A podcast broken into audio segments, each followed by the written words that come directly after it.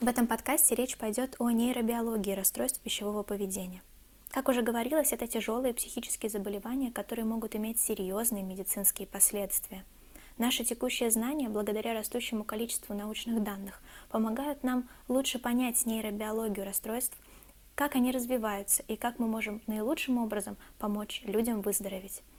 Люди с расстройством пищевого поведения и их близкие могут задать вопрос, как развивается это расстройство – Наука помогает развенчать всякие мифы и улучшить наше понимание о сложности расстройств пищевого поведения. Благодаря исследованиям мы пришли к пониманию того, что не существует единой причины расстройства пищевого поведения. Например, вам не обязательно иметь другие психологические проблемы или травмы. Однако расстройство пищевого поведения часто развивается после периода ограничения калорийности или недостаточности питания – например, из-за стресса или болезни. На сегодняшний день учеными не обнаружено, что существует один ген, который отвечает за шизофрению, другой за депрессию, третий за расстройство пищевого поведения и все остальные. Сегодня актуальная точка зрения такова, что есть определенная наследственность по всем психическим заболеваниям, а куда она выйдет, это уже другой вопрос. Тем не менее, даже если есть некая биологическая предрасположенность, Существует огромное количество факторов, которые не дадут развиться тому или иному заболеванию. То есть людям с большей наследственностью нужна лишь слегка токсичная среда, чтобы развелось то или иное расстройство. В то время как в сбалансированной, в защищенной среде расстройство может не возникнуть никогда. Здесь мы говорим о эпигенетике – это изучение биологических механизмов, которые вызывают включение или выключение наших основных генетических предрасположенностей. В определенных условиях, особенно в условиях сильного стресса или недостаточного питания, риск возникновения расстройств пищевого поведения выше. То есть гены могут включиться. Это объясняет международный эксперт по расстройствам пищевого поведения, как гены заряжают оружие, а среда нажимает на курок. Западная культура высоко ценит худобу и мускулинность, и многие люди соблюдают диету или чрезмерно тренируются, чтобы стать стройнее или накачать мышечную массу.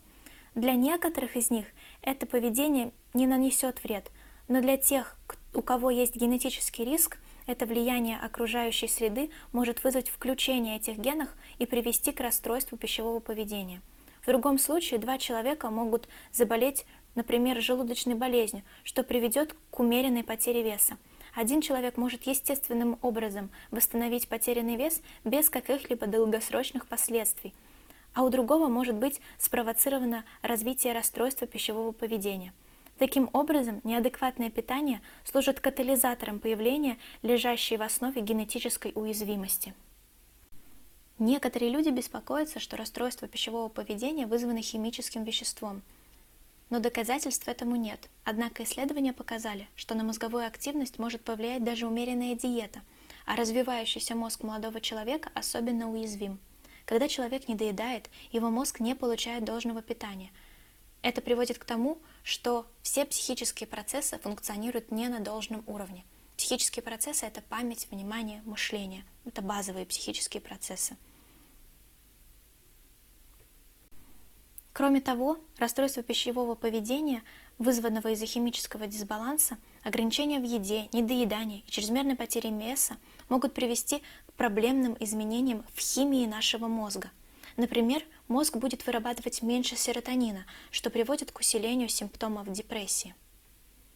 Хорошая новость заключается в том, что последствия голодания можно обратить вспять. Исследования с использованием изображений мозга показывают, что активность мозга у людей с расстройствами пищевого поведения может меняться. Мозг невероятно пластичен. Он постоянно изменяется и адаптируется в зависимости от окружающей среды, от того, как мы его используем и как мы его тренируем. Например, тренироваться можно изучая и практикуя новые способы мышления и взаимодействия с другими. Однако мозг нуждается в адекватном питании – чтобы осуществить все эти сложные изменения. Мозг, страдающего от голода, не может функционировать оптимально, поэтому первоочередной задачей в лечении является восстановление питания. Это может быть непросто, так как увеличение количества потребляемой пищи может напугать человека с расстройством пищевого поведения. Кроме того, мозг имеет тенденцию отставать от тела в плане восстановления, и людям, выздоравливающим от расстройства пищевого поведения, может потребоваться время, чтобы их мозг догнал, когда они восстанавливают свою способность к абстрактному мышлению и или рациональному мышлению. Особая проблема заключается в том, что само общество является потенциально запускающей расстройство пищевого поведения средой.